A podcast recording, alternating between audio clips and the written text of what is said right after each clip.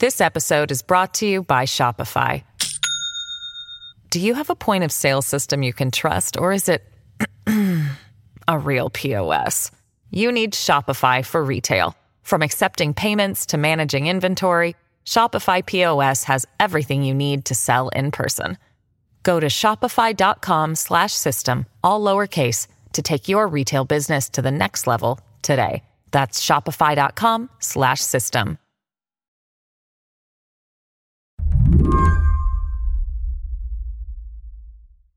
Earlier this week, the January 6th Select Committee built this case. They pointed out a tweet that Donald Trump sent in the middle of the night on December 19th. And this tweet, the committee said, it was a bat signal for organized extremists all over the country. You remember this tweet, the one that talked about a big protest in D.C. on January 6th and ended with a flourish Be there, will be wild. Here's committee member Jamie Raskin. As we'll see, Donald Trump's 1:42 a.m. tweet electrified and galvanized his supporters, especially the dangerous extremists in the Oath Keepers, the Proud Boys, and other racist and white nationalist groups spoiling for a fight against the government. The committee mapped out how this one message pinged around the internet. It felt as if um, a mob was being organized and this is testimony from an anonymous source inside Twitter itself. The person's voice has been disguised. They explain how they watched Twitter users light up at the invitation to come to DC. I very much believe that Donald Trump posting this tweet on December 19th was essentially staking a flag in DC on January 6th for his supporters to come and rally and you were concerned about the potential for this gathering becoming violent. Absolutely.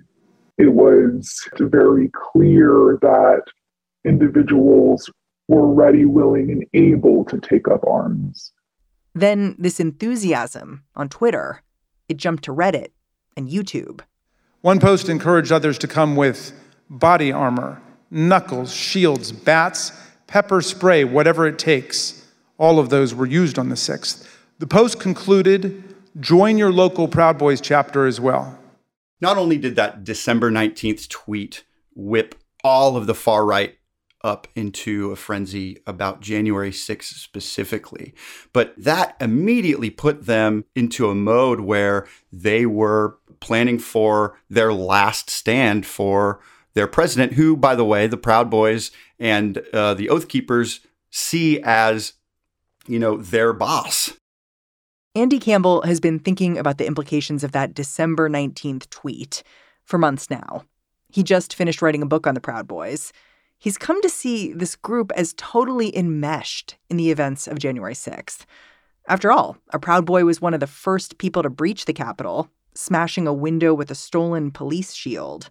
The Proud Boys didn't just have an outsized role on the day and, and an outsized role in the sort of whipping up a frenzy prior to, to January 6th, but they may have been the architects. Andy has followed along as the government builds a criminal case against the Proud Boys. Federal prosecutors are charging some members with seditious conspiracy. The Department of Justice has even alleged some Proud Boys had a document with them, laying out what kind of chants to start on the day of the riot and whose congressional offices to occupy. What they were doing by releasing that information was showing other Proud Boys, hey, you guys are in big trouble. And what they got from that was a number of Proud Boys, they're going to testify against one another.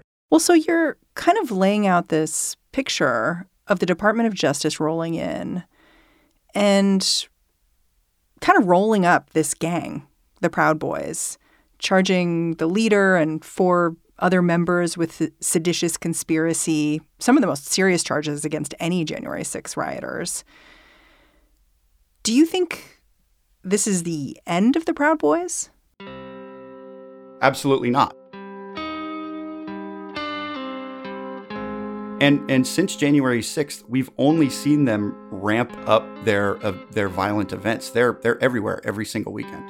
In fact, with with Trump out of office and with January 6th behind us, extremist groups like the Proud Boys are completely untethered by uh, you know by Trump as their leader and are instead latching on to all sorts of Republican grievances. Today on the show, why for groups like the Proud Boys, January 6th wasn't the end, it was the beginning. I'm Mary Harris. You're listening to What Next? Stick around.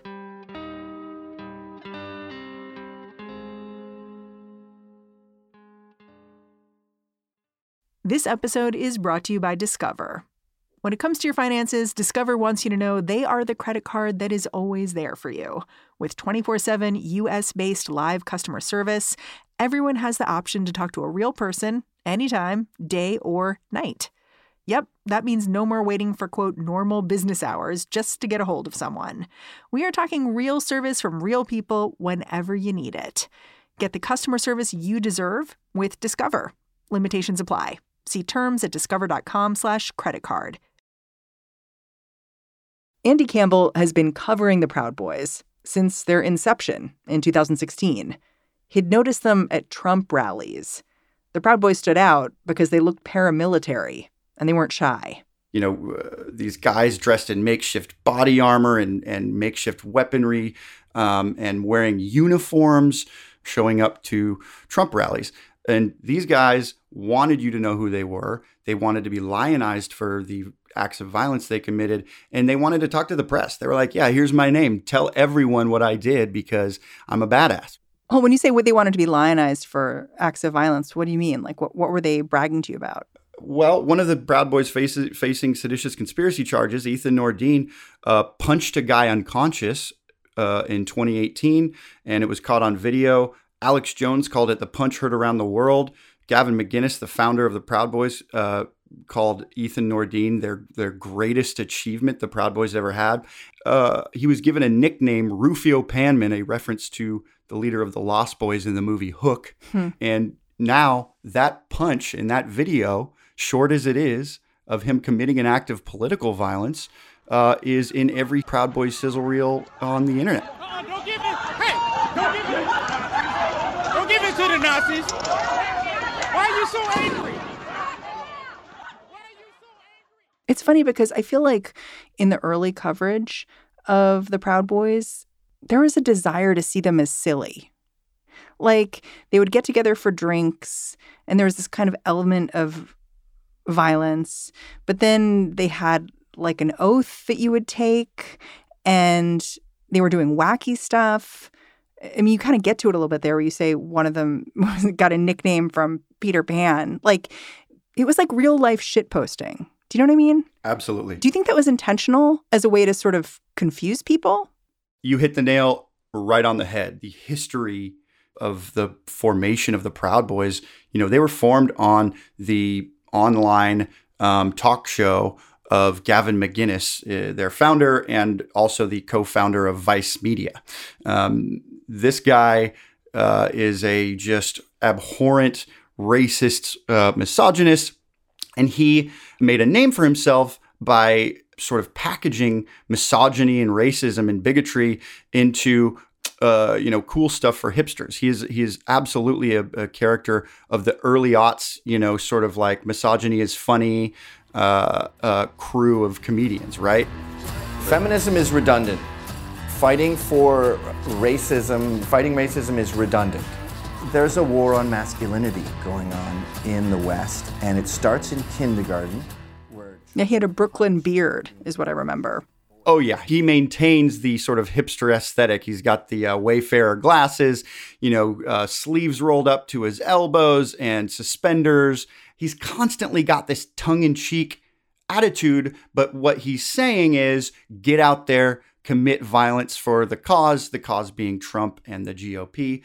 And, you know, he is very serious when he's telling his audience uh, uh, to go out there and commit violence. So the Proud Boys, they are trained very well by Gavin McInnes to uh, slather everything they do in irony and and in non-seriousness so that when the dust settles they can they can say one of two things. What we were doing was you know defending ourselves this is political demonstration or you know n- none of this matters. You know the fact that we were calling for violence before the violence happened that's you know we were just joking yada yada. And it's completely snowed over members of the media and the government. An outgoing homeland security officer um, told the Times after January 6th that they thought the Proud Boys were just a drinking club um, that gets in fights from time to time. And that is exactly the line that Gavin McInnes and the Proud Boys want you to think.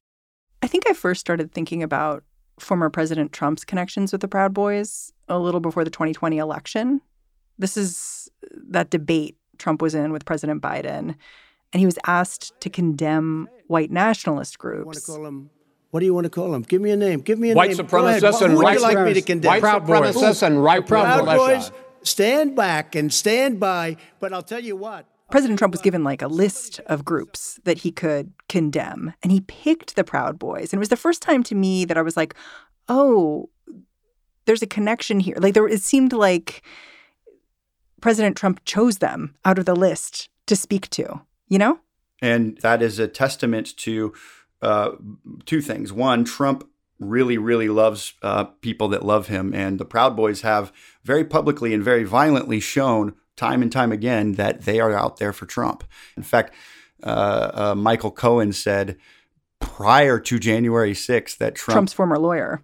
Yes, Trump's former lawyer said between that debate and January 6th, he said on an interview with CNN that Trump knew exactly who they were and that he knew exactly what he was saying when he said stand back and stand by. He was giving them marching orders. Now, whether or not you believe that, you know, Trump was giving them marching orders or that Trump can't put a sentence together so, you know, he's not really uh, responsible for that moment doesn't matter because immediately following that statement, the Proud Boys uh, started prepping for civil war. How? Across the country, they were watching TV. I spoke to Enrique Tarrio, the former chairman of the Proud Boys. Yes, yes, uh, who is who is now facing seditious conspiracy charges for January 6th. Uh, I spoke to him, and he said he had never gotten so many um, uh, calls for recruitment, uh, had never seen so much money rolling in um, until that moment and immediately following for the extremists of the world, this was like, oh my God, the Proud Boys are are top dogs. These guys have it. It's funny because the select committee talked about this moment this week. And they talked about it not from the perspective of the Proud Boys or the president or anyone else. They talked about it from the perspective of Twitter because they had someone testify from Twitter. This person was anonymous and their voice was disguised. So we don't know their gender or who they really are. But this person told the committee that this moment, this debate moment, was kind of an earthquake on the platform. And it was a moment where Twitter considered having stricter content moderation policy because they could see how engaged people got right after the president called out the Proud Boys directly. So, just to clarify further, um, you were worried, and others at Twitter were worried that the president might use your platform to speak directly to folks who might be incited to violence? Yes. I believe that Twitter relished in the knowledge that they were also the favorite and most used service of um, the former president and enjoyed having that sort of power within the social media ecosystem. As reporters covering this beat, we have, you know, told people uh, time and time again that there is a direct line between Trump's rhetoric and the violence happening out in the street, the political violence. Trump says something and points at someone and that person or that thing gets attacked. I mean, this has been happening over and over. I'm old enough to remember when, uh, you know, Trump called a number of top Democrats and reporters. They called him the enemy of the people, and then bombs started showing up at their houses. You know, this moment uh, at the House committee hearing showed that the platforms which were boosting Trump's speech knew that, and they were amplifying it. When we come back, why spreading hate online turns out to be pretty good preparation for building political power. Stick around.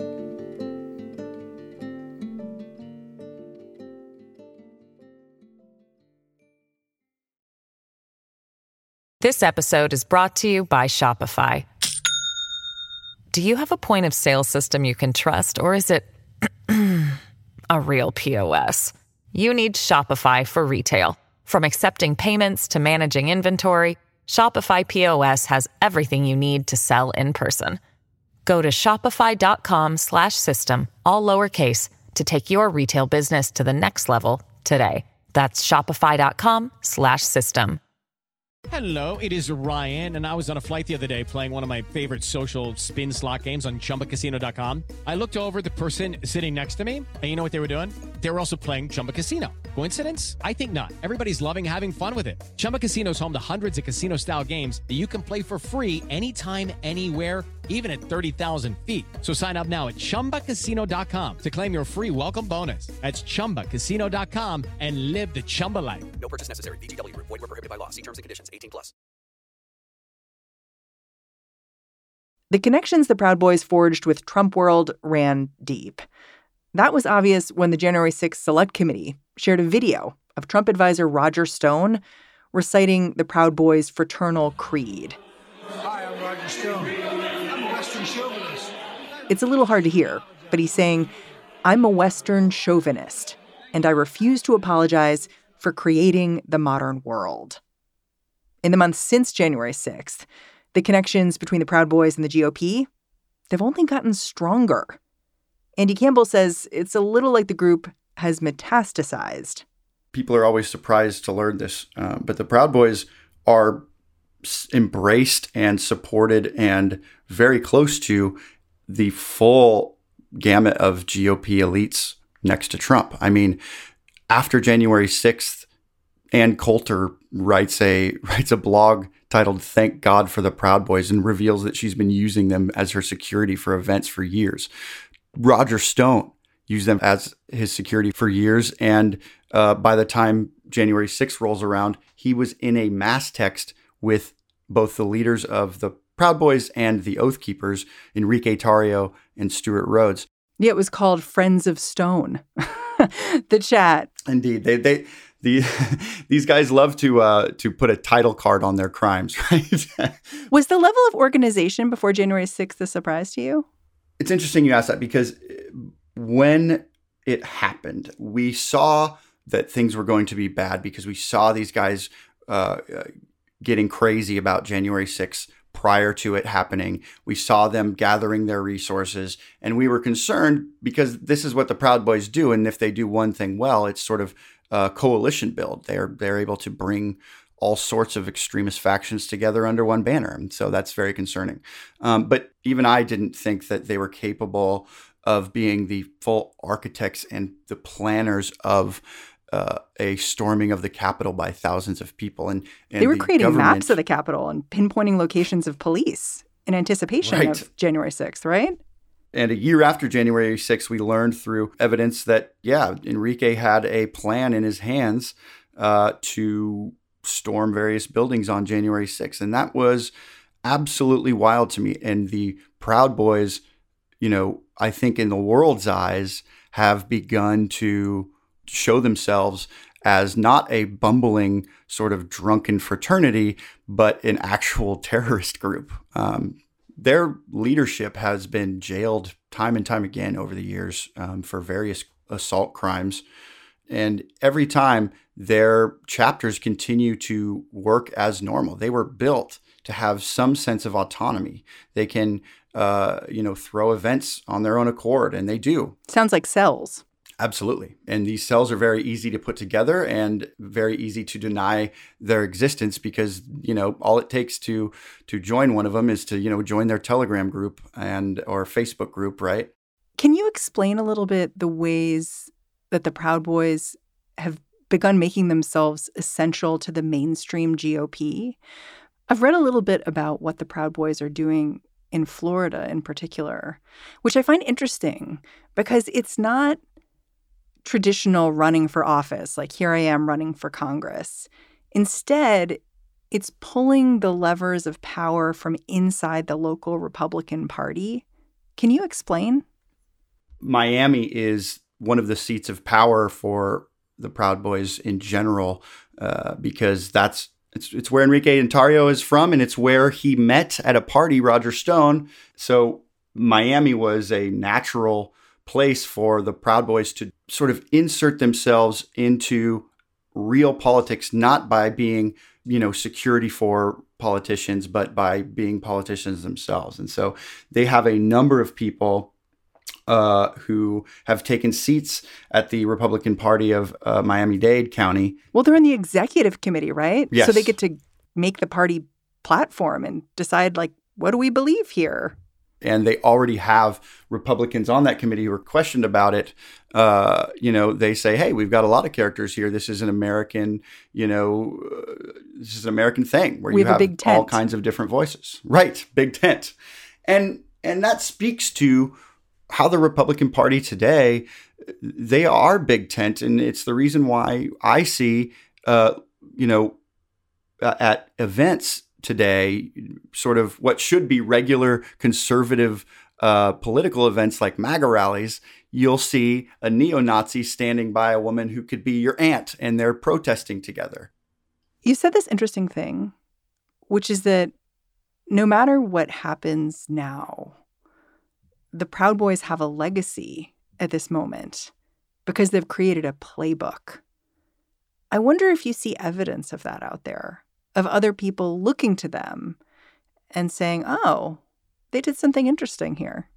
Absolutely. You have members of other extremist groups using the Proud Boys playbook um, by, you know, showing up to different civic events, uh, committing violence, and then declaring that they are, um, you know, doing this under the auspices of constitutionally protected demonstration. And, and we know that this works because a lot of people forget that the organizer of Unite the Right, Jason Kessler, is a member of the Proud Boys. But you don't often think of the Proud Boys when you think of Unite the Right, despite many members being there. Uh, and that's because they were able to sort of lower their involvement after the fact and sort of present, you know, themselves to the GOP not as Nazis but as a political force. You know, the Proud Boys playbook shows how you can go from bumbling street gang to a legitimate political force by gaining these relationships within politics and by positioning yourself as something other than, you know, an extremist gang. Andy Campbell, I'm really grateful for your time. Thanks so much for joining me. Thank you so much for having me. This is a great conversation and and you know so important going forward into this election season. I'm really really worried about it. Andy Campbell is a senior editor at HuffPost. He's also the author of an upcoming book, We Are Proud Boys. And that's the show.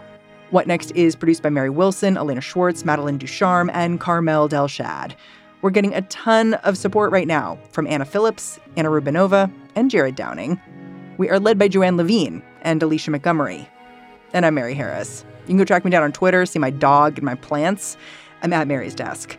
Thanks for listening. I'm going to hand things off to Lizzie O'Leary right now. She's the host of What Next TBD, and I will be back in your feed on Monday.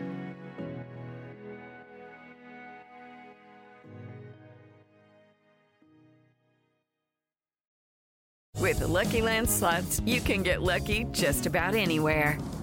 This is your captain speaking. Uh, we've got clear runway and the weather's fine, but we're just going to circle up here a while and uh, get lucky. No, no, nothing like that. It's just these cash prizes add up quick. So I suggest you sit back, keep your tray table upright, and start getting lucky. Play for free at LuckyLandSlots.com. Are you feeling lucky? No purchase necessary. Void where prohibited by law. 18 plus terms and conditions apply. See website for details. Hi, This is Dahlia Lithwick, host of Slate's legal podcast, Amicus. If you're listening to this show, you might be interested in Amicus's live show that we're hosting in Washington, D.C. on Tuesday, May the 14th. My colleague, Mark Joseph Stern, and I will be talking to some amazing guests, including Sherrilyn Ifill and a sitting state Supreme Court justice all about how originalism, a relatively recently invented way of interpreting the Constitution, has taken over the Supreme Court and radically reshaped the law. It's been doctrinal rocket fuel for the conservative legal movement and facilitated the rolling back of abortion rights, the expansion of gun rights, and the obliteration of the separation of church and state. And as another wildly consequential Supreme Court term careers to its end, the court's originalists are on a tear. But there's something you can do about it, and we hope you'll join us in DC on May 14th to explore the possible pathways out of the current situation. Go to slate.com slash amicus live for tickets.